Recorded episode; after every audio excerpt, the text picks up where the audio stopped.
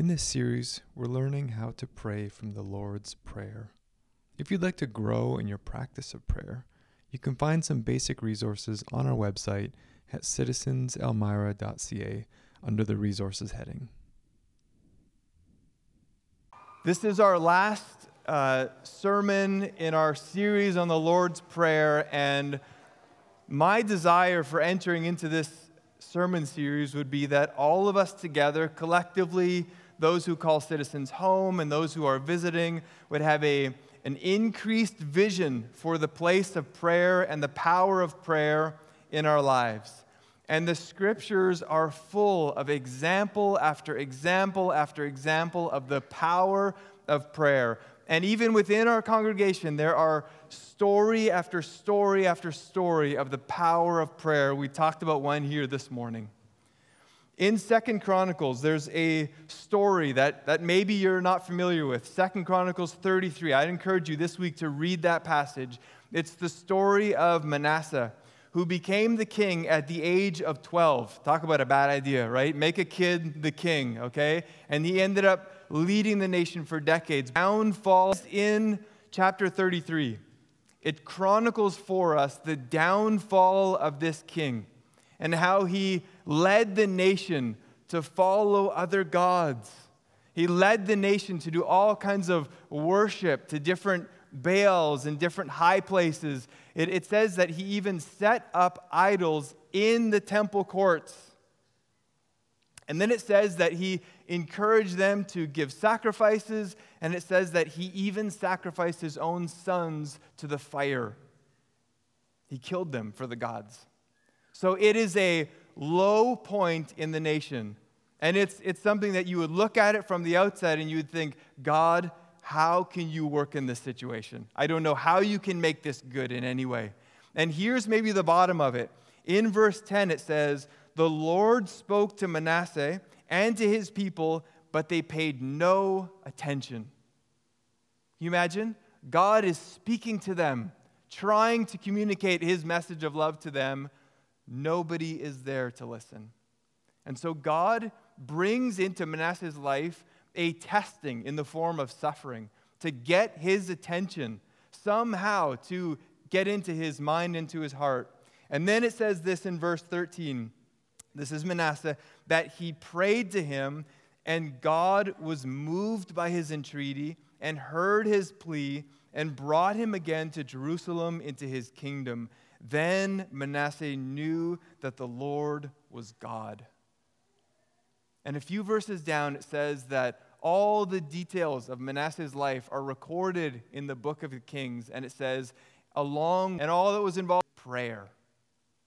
So, anybody who retells the story of Manasseh and all that was involved in his life the good, the bad, the ugly, everything it says, here's what you need to include in his story his prayer. This significant moment in his life where God got his attention and Manasseh turned his heart and prayed to God. And this is the hope for this series that we would be awakened again, that our eyes would be open to the power of prayer, and that this would really only be like this isn't the end of something, although it's the end of a little series, that this would be the beginning of something for us as a church. So that whenever we tell our story, you know, the five year anniversary or the 10 year anniversary, we can't tell the story without mentioning prayer. That's the only way to tell the story of citizens. It's the only way to tell the stories of God's success and movement in our lives is the power of prayer. So we have looked at each verse, taken it step by step, kind of pulled it apart to kind of understand it, and now we come to verse 13, the last verse in the Lord's Prayer. And it kind of ends like on a downer a little bit. You know, we're going to talk about like temptation and evil. And it seems like this is almost like ending on a, on a low point, but it is actually a cry of victory for us. It's a prayer of God's place and his power to do some magnificent work.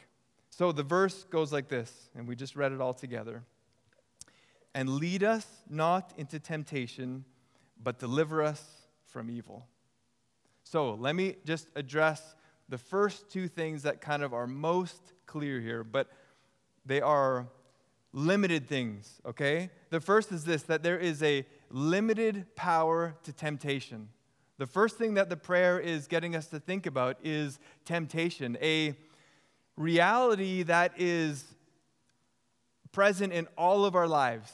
A hundred percent. We are all tempted in various ways, and we will be tempted in various ways today. And if I took a vote, it didn't, wouldn't even have to be anonymous. All of us have given into temptation. And maybe we've given into temptation more than we wished we have ever had, or maybe more than we thought we ever should. But we have given in to temptation. And the world that we live in, the, the secular world that we live in, just kind of puts gas on the flame of temptation. It just tells us, like, just give into it, just enjoy it. There's a uh, indie rock group that I used to listen to. They're from England, and they have a song called Jump in the Fog. And this is how part of the song goes, okay? We feel nothing, so jump into the fog. I've made some bad decisions, I'll admit that freely. It's just that life tastes sweeter when it's wrapped in debauchery. So, drones of faith, drop your plans, drop that five step program because there's not an ounce of faith in this leap. It's clear you feel nothing, so jump into the fog with me. That's maybe like a Britishy kind of word, right? Life tastes sweeter with, when it's wrapped in debauchery. But that is the line that we are constantly fed. And it, if we're honest, it's the line that we believe over and over and over again. And it's a lie. And it's a lie that's really old. We go back all the way to the beginning. We go back to the first pages of the Bible. We see that exact lie being told to Adam and Eve. We're familiar with the story. Many of us are. Even if you're not a Christian, you've probably heard of the story of Adam and Eve who are created by God in loving relationship with God, perfect communion. Says they're going on evening walks, that God has provided all the food that they need. They're in this beautiful place.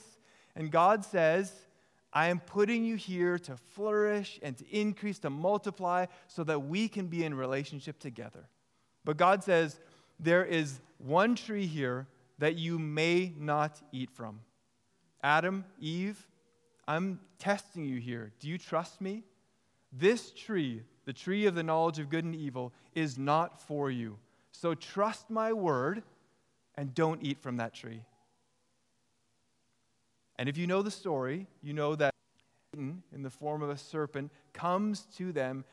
And what does he say? Did God really say that?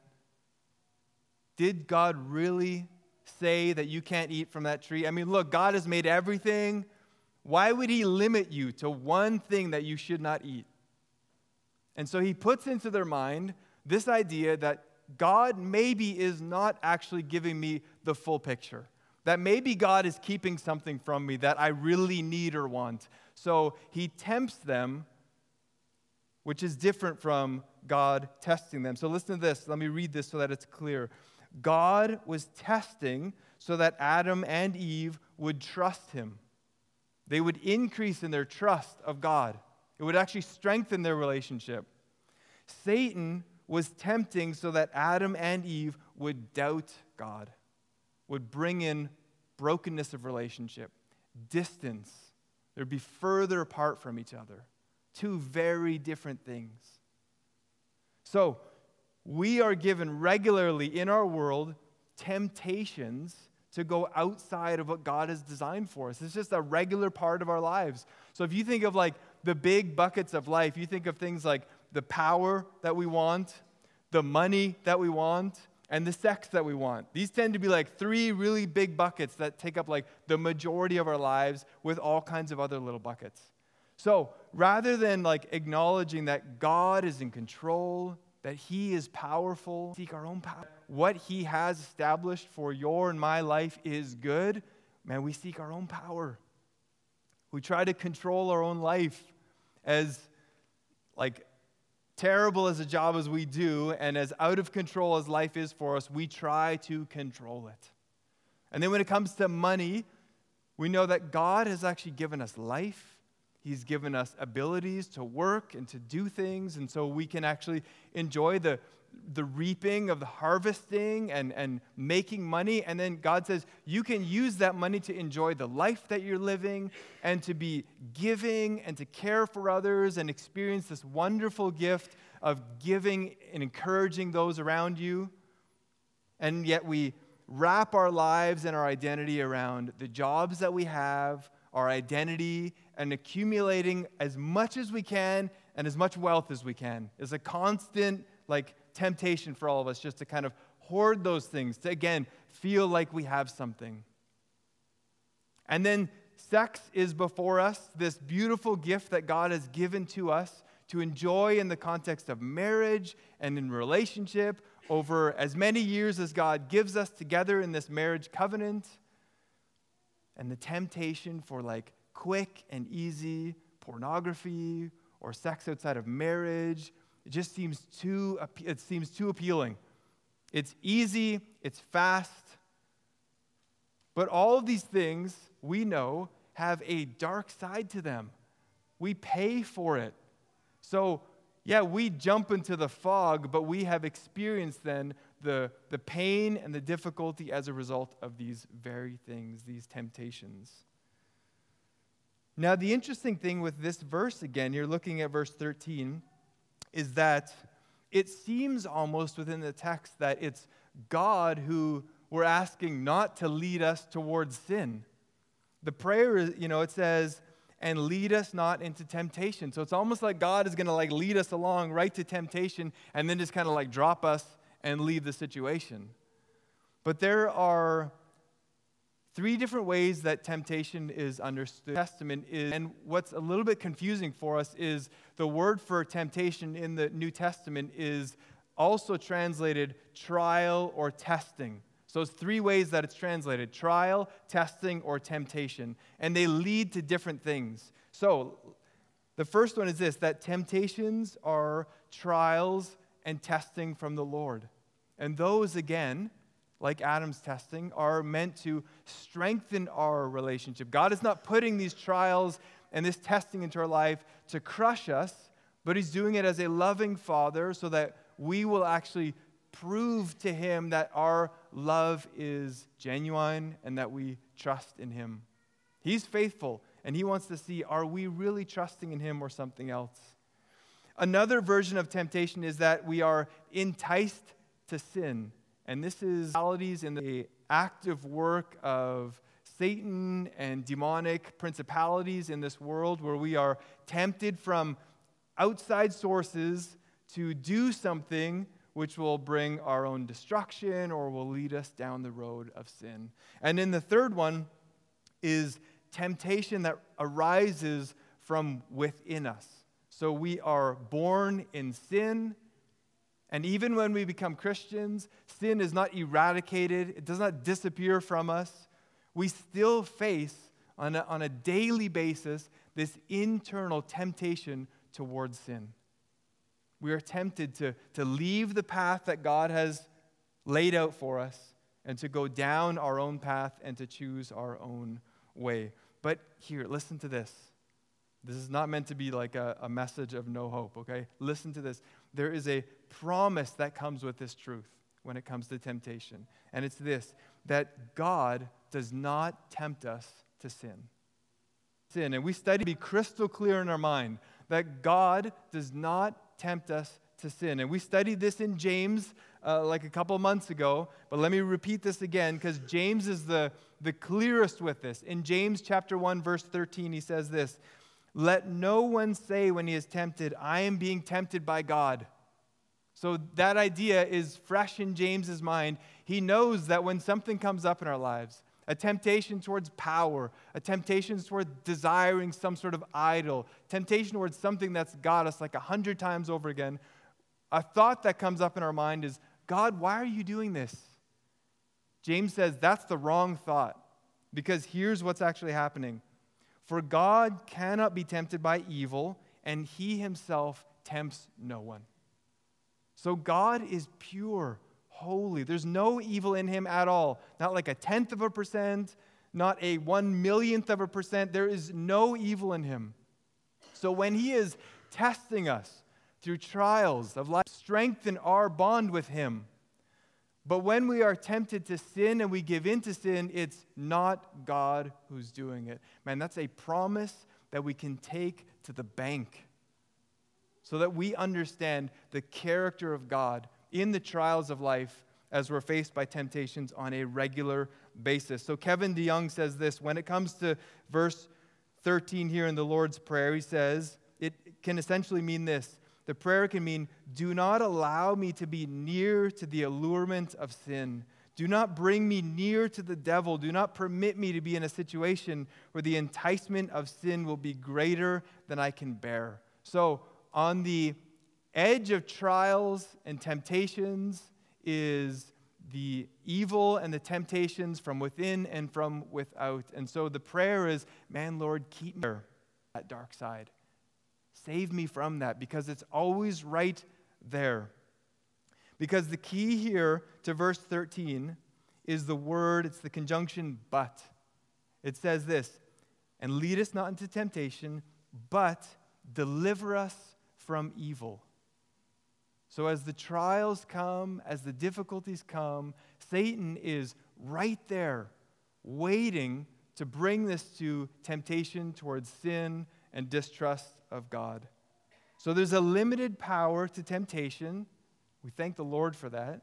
But listen, there is also a limited power to the evil in this world, to the work of Satan, and to all the principalities that exist in the world around us. So, Herman Witsius, I think that's how you say his name, he's a old Dutch theologian. He says this Whoever has God for a friend will find Satan to be his enemy. We live in a world that is filled internationally. You'll know that most of the rest of the world is very aware of the spiritual forces that are at work around them. They are keenly aware of the good and the evil that is constantly at battle within them. In the West, where we are, supposedly rationalistic, scientific, we've kind of thrown all these things out, you know, spiritual things. I, we can't weigh it, can't measure it. What is that? But the Word of God reminds us that there is a war going on around us, a war of evil that is trying to capture our hearts, usually with ideas and thoughts, trying to get us to be disconnected from the God who loves us, who, who has a design for our lives, and who has our best actually in mind. And within Scripture, there are Adam and Eve. They are living now, are active and living. These are the, the kids of Adam and Eve. They are living now in a, in a world outside of the Garden of Eden. And God, again, has put before them a test of their trust of Him. And so He has communicated to them here's what I want you to do I want to be in relationship with you, but I'm asking you now to give of the, the best that you have and to sacrifice it to me. So they are to take their, their lamb and their strongest and the healthiest one and sacrifice it to God, essentially saying, like, God doesn't need cooked meat, right? We're aware of that, okay? God doesn't need lamb pork chops, okay? or that doesn't make sense. Lamb chops, okay? God doesn't need lamb chops or lamb pork chops, okay? He doesn't need either of those things. God is seeing if they trust Him. Is He number one in their lives? And then this is what it says as, the, as Cain is tempted to go his own way. It says this God is speaking to him. He says, If you do well, will you not be accepted? Listen, Cain, this isn't, I'm not trying to make it tricky on you here, Cain. Do you trust me or not? Will you make this sacrifice? And it says, And if you do well, if you do not do well, sin is crouching at the door. Its desire is contrary to you, but you must rule over it. God is giving Cain a warning because Cain has looked at this situation that God, what's up, communicated what he wants. God wants to see if Cain is trusting him, and Cain's like, What's up with that? I got my own way of doing this. I'm not giving him my best lamb. I'm going to bring some fruit. I'm going to bring some grain. I'm more of a gardener, anyways. So maybe this is more of a sacrifice for me my best flowers, my best grains. I'm going to burn them to God. And, and God comes to him and says, Listen, Cain, it's not complicated here. I've communicated truth to you. Now, will you trust me that what I have for you is the best? And Cain, in that moment, is wrestling then with sin, with evil. And God says to him, it's like a it's like an animal. It's like a, a, a lion that is crouching, waiting to take you over. Now, it's not like, like we have a cat in our house, and you know we've kind of come around the corner and the cat has jumped out and like kind of pounced on us the cat's got no claws okay it's about yay big weighs like nothing like air almost so i'm not really too afraid of it this is the imagery of a lion this is the imagery of you know a 400 pound beast God is trying to get this image into Cain's mind. Sin is waiting around the corner. It's waiting for you to make one little choice of doubt, and it's going to take you down and crush you. But we're given a promise. And it's, it's in here, it says, it's desires contrary to you, but you must rule over it. There's a word of hope there that evil does not have to have the victory of the day. Evil does not have to be the thing that dictates our lives and the choices that we make. The New Testament puts it this way in 1 Corinthians 10, verse 13 No temptation has overtaken you that is common to man. God is faithful. He will not let you be tempted beyond your ability, but with the temptation, He will also provide the way of escape that you may be able to endure it. The promise here, the promise that we need to hang on to, is that God gives us what we need in the moment of temptation. We don't have to give in to it. Now, m- most of us have given in on a regular basis. And maybe we're even in the room here in a spirit of defeat, like there can be no victory in our lives.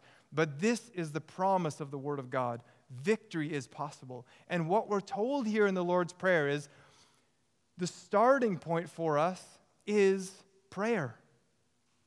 Man, there's many things that we could do. We're encouraged in Scripture to flee. We're encouraged in Scripture to confess our sins to each other. We're encouraged to do all kinds of good things, and we should do those things.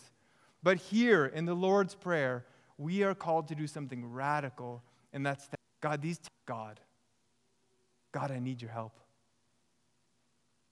God, these temptations, they do feel like a, a crouching lion ready to just take me down. My thoughts of distrusting you and your will for my life. Lord, I need your help. One theologian puts it this way prayer is such a radical act because it requires us to criticize our whole way of being in the world, to lay down our old selves and accept our new self, which is Christ. Prayer, therefore, is the act of dying to all we would consider to be our own and of being born to a new existence which is not of this world. He's saying, we are, we are doers. We like to do things. We have a list of stuff that we want to do. And again, those things may all be good. But he says the Lord's Prayer here is a framework for our lives, which is saying, let your starting point be prayer to God. Lord, in the area of temptation, would you go before me? Turn the road wherever it needs to be turned, Lord. Make prayer a first step in regards to temptation and to the power of evil in our lives and in our hearts because it's so powerful. So, this is, this whole series has been an invitation to prayer. God is inviting us in to a life and a, a relationship with Him, not so that He's more pleased with us, but that we can be in communion with our Father and that He can be a help to us. So we are called to practice prayer and make it a regular practice of our lives. And maybe even, you know, we've given a few practical ideas along the way. Maybe even uh, practicing silence in our lives. I don't know when the last time you've done that. And it's hard for many of us to practice silence before maybe you read scripture or maybe in the morning if you get up early enough with a cup of coffee. Practice silence before God. A minute, five minutes. If you can muster it, 10 minutes. One time I tried to do that, 10 minutes, and I put my timer on, and I was like, okay, I'm sitting in silence, just want to hear from God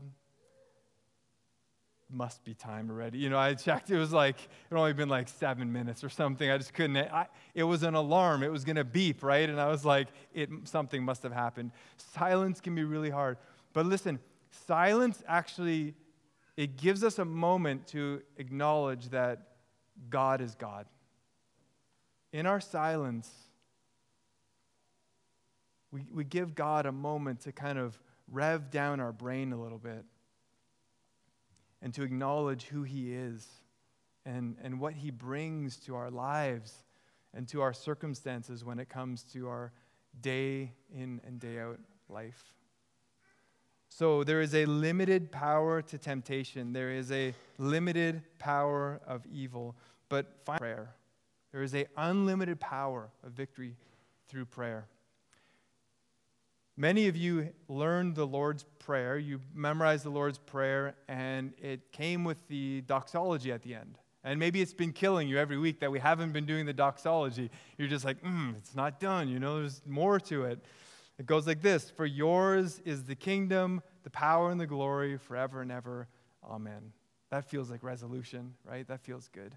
And many of the early church followers also didn't like that the original texts, so the oldest texts that we have of Matthew's gospel and Luke's gospel don't have this doxology. And so the early church was like, it just kind of ends with like evil and temptation. They're like, we need more. So this uh, doxology was added as kind of like a voice of encouragement. And it's pretty old though, okay? It's, it's, it's recorded all the way back in the Didache, which is in the first, second century. It's a manual for new Christians. It's probably coming out of First Chronicles 29, which has a similar kind of wording, but it was a, a voice of kind of victory that the early church thought we need to put this here to, to make explicit what is implicit in the text here. All it's doing for us is telling us the reality of this prayer and of who God is, that He is the one who can do things he is the one who is powerful. He spoke this universe and this world into existence. He keeps our hearts pumping all day when we're awake and all night when we're sleeping. God is powerful and mighty.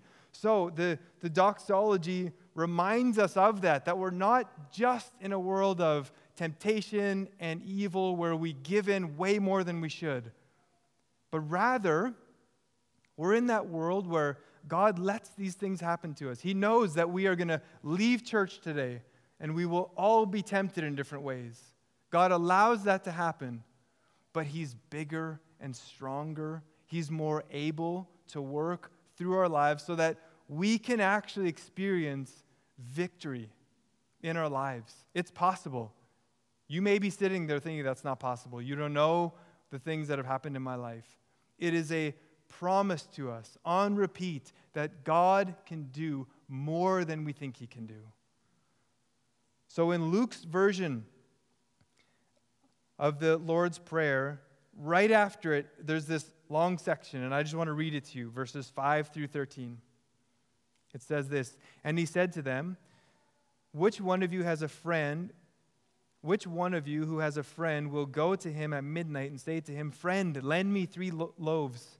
For a friend of mine has arrived on a journey, and I have nothing to set before him. And he will answer from within Do not bother me. The door is now shut, and my children are with me in bed. I cannot get up and give you anything. Maybe you would say the same. Get up from bed, leave me alone. I tell you, though, he will not get up and give him anything because he is a friend. Will he not get up and give because he's a friend? Yet because of his impudence, he will rise and give him whatever he needs. Verse 9 says, And I tell you, ask and it will be given to you, seek and you will find, knock and it will be open to you. For everyone who asks receives, and the one who seeks finds, and to the one who knocks it will be opened. What father among you, if his son asks for a fish, will instead of a fish give him a serpent? Or if he asks for an egg, will give him a scorpion? If you then, who are evil, know how to give good gifts to your children, how much more will your heavenly Father give you give the Holy Spirit to those who ask him? Luke is saying, listen, the Lord's Prayer is one of asking, and it, it should and rightly does put us in our place. But it is, it is a word of victory for us to be able to go and, and essentially bang on the door of God and ask Him. Now, it doesn't mean that God is a, a genie and that we can ask Him for whatever He wants and we're just like, it's got to be there, you know? I'm evil, so I want this. Give it to me. No, it's actually powerful enough to convince our minds and our hearts when God gives to us the very thing that we maybe didn't want. But it is the very thing that is His will for our lives. So the, the doxology is a word of victory and hope for all of us who live in a world filled with temptations and trials. The Lord's Prayer is a framework for us to use. So, yes, it's great for the kids to memorize it, and I hope that many of you have memorized it as well. But it is a, it is a framework prayer that should open for us lines of communication between God and us and give us the ability to ask Him for great and mighty things, things that are beyond us. Let me just close with this. We've, our family has had the, the privilege to be able to support a little boy in Haiti for many years through Compassion International. Um, he's been living there, and, and we are able to write letters back and forth and hear how he's doing.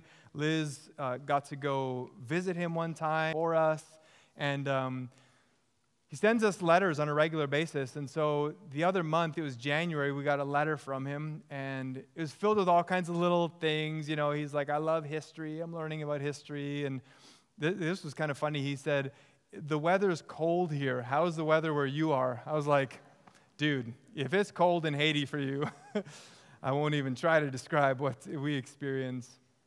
But he's living in Haiti. And I don't know if you've seen lately how the situation is like in Haiti. Haiti is like a, a country um, full into, they're not like on the brink of kind of falling apart, they're like full into it. Government falling apart, hardly able to establish themselves, gangs running wild in cities, mobs kind of ruling neighborhoods. The country is failing in so many ways. And here is this little boy that we're supporting, growing up, his future is there. And we, we pray, man, Lord, would you make a way for him? Would you do something? But in his letter to us, and this just, it just caught me when I was reading it over, he said, the verse that is most special to me is Exodus 14 14. And I don't know if you know what that verse is. Exodus 14 14, where the people of Israel are coming out. It says this The Lord will fight for you and you have only to be silent.